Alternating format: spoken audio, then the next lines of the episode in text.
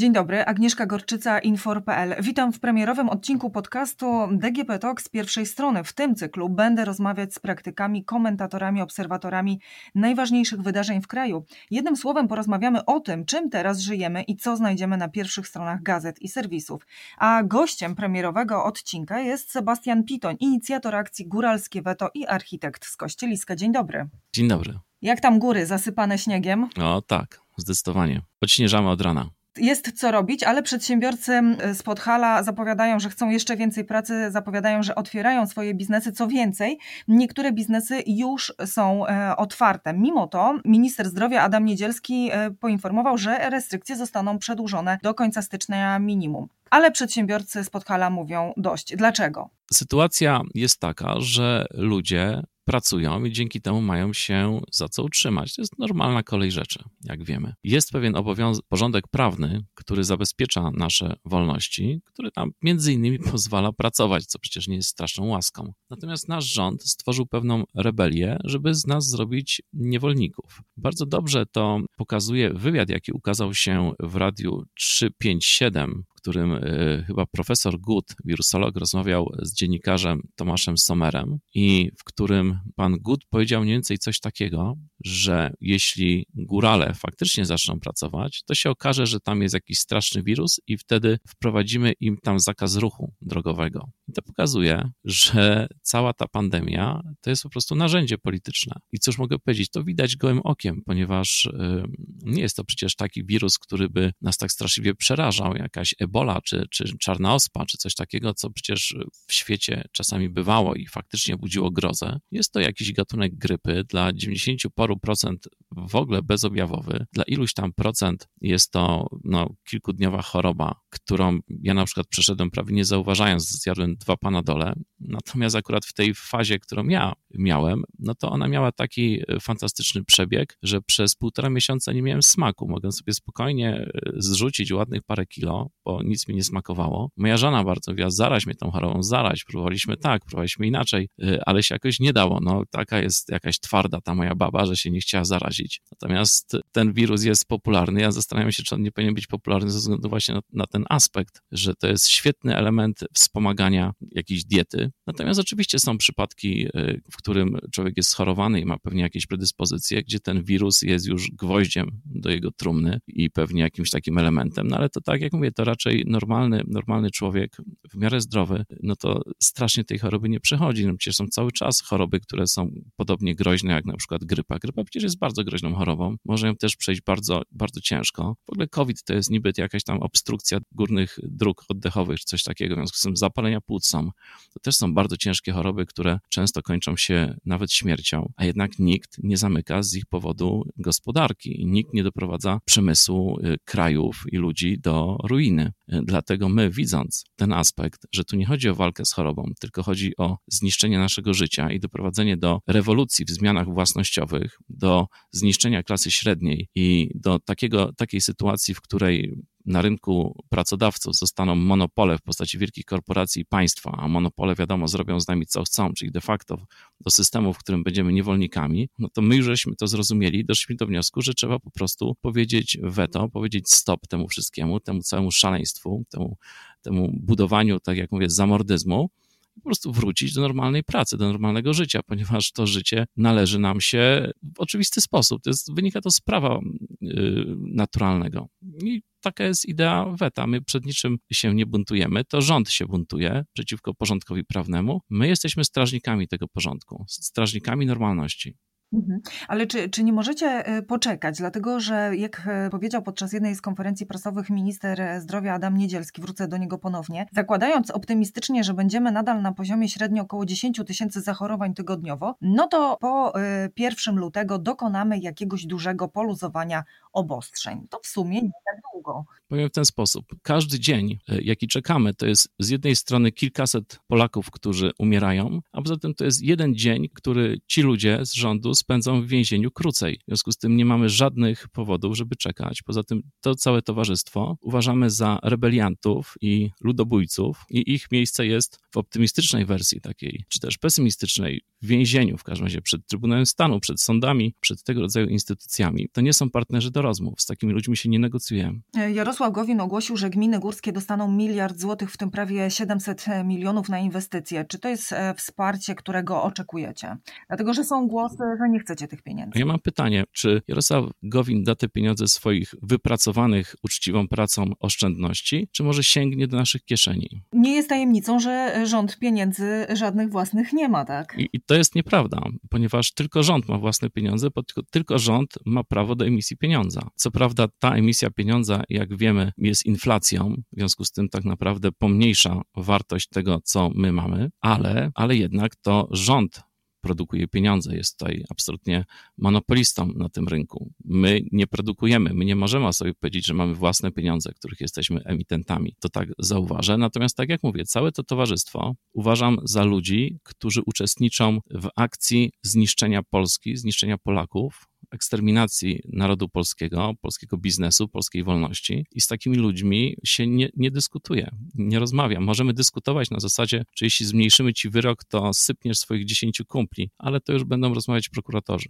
Jako góralskie weto macie e, Państwo na e, Facebooku e, założony fanpage i tak przyglądałam sobie komentarze, które się tam pojawiają i sporo jest też takich komentarzy, że teraz protestujecie, ale tak naprawdę to górale głosowali na napis, macie co wybraliście. Jak zatem, zatem to, to jest? No bo faktycznie, jeżeli chodzi o wyniki e, głosowania, no to tutaj południe Polski przodowało. Ja w ogóle nie jestem demokratą, w związku z tym mogę powiedzieć, że właśnie demokracja daje takie fałszywe efekty. Natomiast w naszej scenie politycznej są jakby, jest duopol popis, skolegowany ze sobą, natomiast, natomiast tutaj elektorat walczy heroicznie, prawda, jeden z drugim. No i ta strona, to skrzydło lewe popisowe, ono jest mniej konserwatywne, bardziej takie kosmopolityczne, bardziej bardziej e, liberalne, natomiast to skrzydło drugie pisowskie jest bardziej, e, nazwijmy to katolickie, bardziej patriotyczne. No i po prostu ta postawa, mając taki wybór między jednym a drugim, no ona bardziej pasuje góralom, którzy są ludem konserwatywnym, ludem bogobojnym, katolickim i tyle. Nie mieli tutaj wyjścia, to nie jest jakiś, e, nikt tu nie ma zdolności profetycznych, w każdym razie nie powszechnie. Ci, którzy mają zdolności profetyczne, ewentualnie troszkę rozeznania politycznego, nie głosują na żadną z tego rodzaju partii. Poza tym, wie pani, no ludzie głosują na to, co im telewizor w jakiś tam sposób podpowiada, więc bym tutaj nie obarczał winą górali. Poza tym to jest taka mantra, wie pani, zawsze są takie mantry, y, które ludzie jakoś tam sprzedają, że na przykład jak ktoś tam mówił, że pandemii nie ma, to zapraszam na oddział y, zakaźny i teraz jak górale się buntują, to, to przecież wy wybraliście tą władzę. No to jest taki środek y, do walki, takie narzędzia, które się daje ludziom, żeby, żeby za rząd walczyli z jakimś tam buntem. Natomiast jest to na swój sposób, można powiedzieć, zagrywka taka socjotechniczna i więcej więcej. Nie planujecie strajków, to podkreślał Pan wielokrotnie tak. w wywiadach czy, czy tak na konferencji, ale czy może planujecie połączyć siły? No jest strajk przedsiębiorców, też otwierają się inne punkty gastronomiczne w całej Polsce. Czy planujecie w ogóle takie rozmowy z przedstawicielami, organizatorami innych? Nie. Uważamy, że połączenie z kimkolwiek sił nas osłabi. To jest zawsze pójście na jakiś kompromis. Myślę, czujemy się dobrze w takiej koncepcji wąskiej, jaką mamy, wypracowanej przeze mnie, bowiem taka koncepcja daje nam bardzo dużą możliwość manewru. Nie musimy z, nikim niczego konsultować. Natomiast y, oczywiście y, my nie robimy tego, żeby osiągnąć sukces dla siebie, ponieważ my walczymy za wszystkich. Chcemy, chcemy uratować to miejsce dla wszystkich Polaków. To jest oczywiste, że to nie jest tak, że potem my, y, ze względu na to, że idziemy sami, to zbierzemy owoce tego naszego sukcesu. Owocami mm, naszego sukcesu będzie wywalczona wolność i ta wolność oczywiście będzie wywalczona dla wszystkich. W związku z tym chcemy mieć narzędzie, które będzie maksymalnie sprawne i nie chcemy obciążać tego narzędzia jakimiś innymi, e, nazwijmy to, organizacjami. To znaczy, jeśli chcą się nam podporządkować i, i, i, pomagać, to oczywiście jak najbardziej. Jeśli chcą nas wesprzeć na zasadzie popieramy góralskie weto, jak najbardziej, ale w strefie jakiejś decyzyjnej, nazwijmy to, tego rodzaju mariaż jest niemożliwy. A czy w takim razie są jakieś propozycje rozmów z rządem? E, dlatego, że no, o, o akcji góralskiej. Nie rozmawiamy z rządem. Nie rozmawiamy z bandytami. Tak jak mówię, dla nich miejsce jest w więzieniu, czy też, nie wiem, na banicji. No kiedy, kiedyś to było na tej zasadzie, że albo kara śmierci przez ukrzyżowanie, albo, banicja w Cesarstwie Rzymskim, w Republice Rzymskiej raczej, prawda, i przepadek mienia. No i to są dobre tradycje, w związku z tym nie wiem, gdzie, gdzie takich ludzi chci chciano by przyjąć. Oczywiście, żeby było jasne, w Republice Rzymskiej nie można było ze sobą zabrać, ty tyle można było zabrać ze sobą majątku, ile Senat postanowił, że można. Więc dzisiaj nie wiem, czy to by przeszło. Ale tak mówię, ludzi, którzy uczestniczą w akcji niszczenia własnego narodu, którzy mają już na rękach krew prawie 100 tysięcy Polaków, dodatkową, zupełnie związaną ze śmierciami covidowymi, y, no to, no to ja mam z nimi rozmawiać? Czy ktokolwiek powinien z nimi rozmawiać? No o czym? A czy do Pana zgłosiły się już osoby, albo ma Pan informację, ile już punktów się otworzyło gastronomicznych, kto już wznowił działalność, co mówią przedsiębiorcy, jak, jak oni do tego się przygotowują? Powiem Pani tak, proszę sobie odpowiedzieć na pytanie, czy taki człowiek jak ja, który jest trochę teraz zajęty, miałby ochotę i cel w tym, żeby robić taką taką listę, czy to rejestrować. Moim celem jest to, żeby wywołać iskrę, która spowoduje u ludzi, że się po prostu przestaną bać, że zrozumieją, że uciekają przed zniszczeniem i to, co im ewentualnie może teraz grozić, to jest, to jest praktycznie nic. I żeby też poczuli, że robimy to wszyscy wspólnie i że to jest kwestia lawiny. No nie można, nie można, wie pani, liczyć masy lawiny, kiedy ona schodzi, bo to jest bardzo dynamiczne i cały czas się rozrasta. To znaczy, to jest tak, że te decyzje zapadają w ludzkich głowach i od takiej decyzji do postanowienia, że się zrobi, jeszcze e, wprowadzenia w życie, to mija trochę czasu, bo to jeśli ma pani na przykład hotel czy restaurację, to musi pani podjąć decyzję, potem się zatowarować, potem e, jeszcze ściągnąć załogę, część już uciekła. To jest największy problem dla biznesu, że kapitałem są prac pracownicy i ci pracownicy ze względu na te wszystkie lockdowny zaczęli gdzieś tam szukać alternatywnych źródeł utrzymania, często za granicą. W związku z tym to nie jest takie łatwe wrócić wrócić jakby na ten rynek, ale ja widzę dookoła, że to się zaczyna dziać lawinowo. W związku z tym nie rejestruję tego, bo tak jak mówię, stracił mnóstwo czasu i mnóstwo energii, żeby to zrobić. Natomiast obserwuję, że to jest, tak jak mówię, postęp no na pewno geometryczny. To jeszcze na koniec e, takie pytanie, na koniec tutaj naszego podcastu, dlatego że pan podkreślał wielokrotnie, że będziemy normalnie żyć, będziemy normalnie pracować. Czy pan, przedsiębiorcy, górale, e, nie obawiacie się konsekwencji z łamania prawa? Powiem pani tak,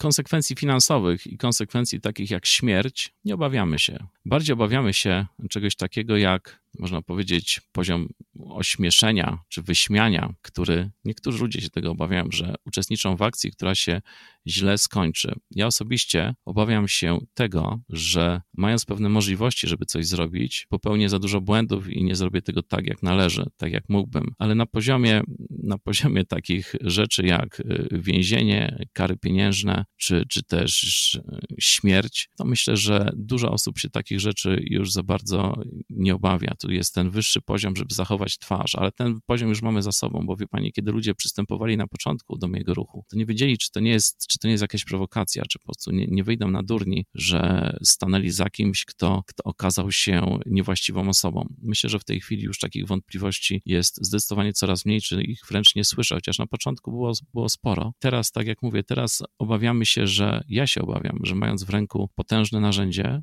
że nie uda mi się zrobić tak wiele, jak bym chciał. To jeśli chodzi o nasz lęk. A jeśli chodzi o lęk przed COVID-em, to wie pani, chyba go nigdy nie mieliśmy tak naprawdę, może poza tą wiosną, kiedy to była jeszcze wielka niewiadoma i kiedy faktycznie w wielu ludziach ten strach związany z tym, że no, boimy się najbardziej tego, czego nie znamy, że ten strach faktycznie gdzieś był. Natomiast powiem pani, że jak sobie tak myślę, że są cały czas ludzie, w których ten strach jest podtrzymywany w mediach i oni, kiedy się budzą i mają jakąś chrypkę albo coś im tam kuje w piersi albo coś takiego, przecież takie rzeczy są na porządku dziennym w takim sezonie grypowym i oni mają ten lęk, czy to nie jest ten straszny COVID, który mi zmiele płuca i udusi, to ja serdecznie współczuję tego i uważam, że ludzie, którzy ich tak nastraszyli, przyprawili te miliony ludzi o, o takie lęki i o życie w takim strachu, to to jest naprawdę potworne. Nie wiem, czy to nie jest czasami gorsze od śmierci. Tutaj do tego wszystkiego przykłada się też e, chaos informacyjny, dlatego że no, umówmy się, tych informacji jest tyle, te informacje są tak sprzeczne, że nie ma co się dziwić, że w pewnym momencie no, ludzie już są omotani tym wszystkim i tak naprawdę nie wiedzą, które informacje są prawdziwe, no a jest ich sporo, tak? Wie pani, zawsze ludzie, ludzie e, racjonalni sięgają do twardych faktów. W Polsce akurat rejestracje zgonów są dosyć twardym faktem, bo za każdym zgonem idzie wypłata ZUS-u, w związku z tym nie ma takich przypadków, że się się na przykład tam kogoś przytrzymuje dwa lata umarłego w piwnicy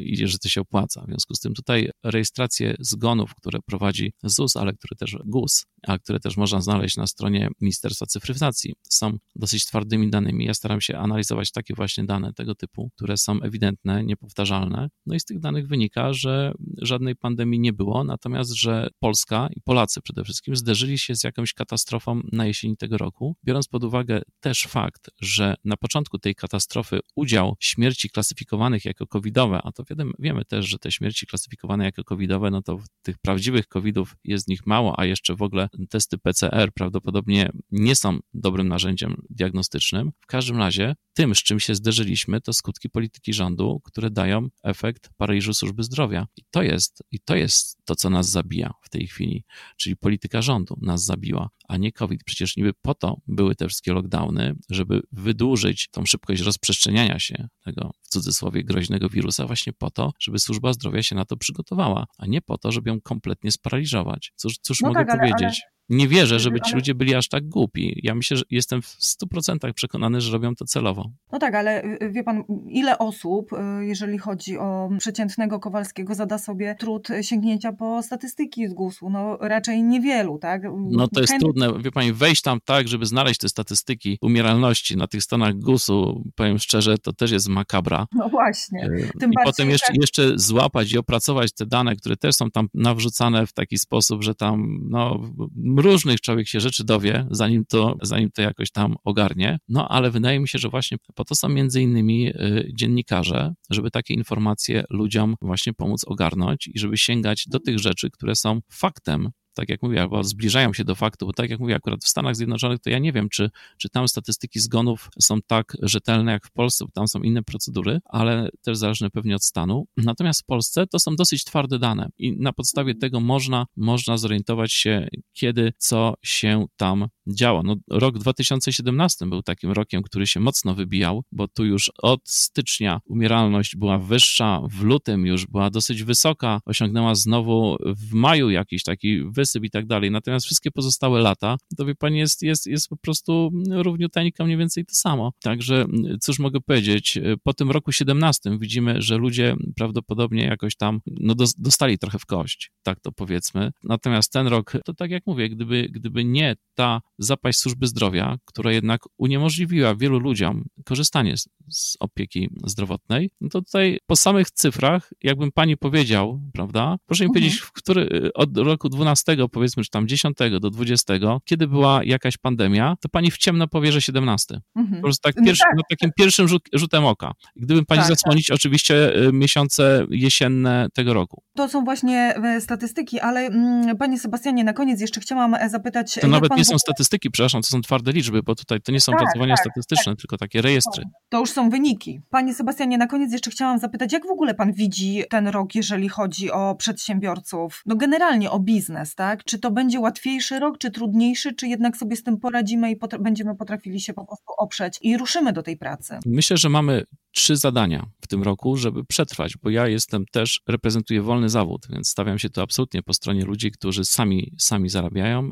nie są podpięci pod żaden, żadną korporację czy państwo, więc reprezentuję wolnych przedsiębiorców, tak mógłbym powiedzieć. Im kibicuję i uważam, że to jest sól polskiej ziemi i element absolutnie niezbędny. W związku z tym mamy tutaj trzy bitwy do wygrania. Pierwszą właśnie, mam nadzieję, wygrywamy. To jest bitwa z obostrzeniami. Jeśli ją wygramy, to będziemy musieli stoczyć, jeśli ta bitwa nie pokona rządu, a liczę na to, że może się to udać, ale może się nie udać. W związku z tym, jeśli my wygramy, a rząd zostanie, choć plan jest taki, żeby nie został, no to będziemy mieli drugą bitwę z dochodem gwarantowanym. Dochód gwarantowany to jest sztylet w nerkę przedsiębiorczości, bo proszę sobie wyobrazić, że każdy człowiek dorosły dostanie 4000 zł. To jest totalny odpływ załóg ludzi, pracowników mm, z biznesu. No i tak jak mówię, tutaj to będzie bardzo ciężka bitwa, która jest, tak jak mówię, nożem w nerkę polskiej przedsiębiorczości, no ale potem jest trzecia, najgorsza. To jest załamanie systemu monetarnego, który jest efektem gigantycznej skali do druku pieniądza. I to jest trzecia bitwa do wygrania w tym roku. Też jesteśmy w stanie ją wygrać, ale najpierw musimy wygrać, tak jak mówię, tą bitwę pierwszą, żeby przedsiębiorcy zrzucili z siebie,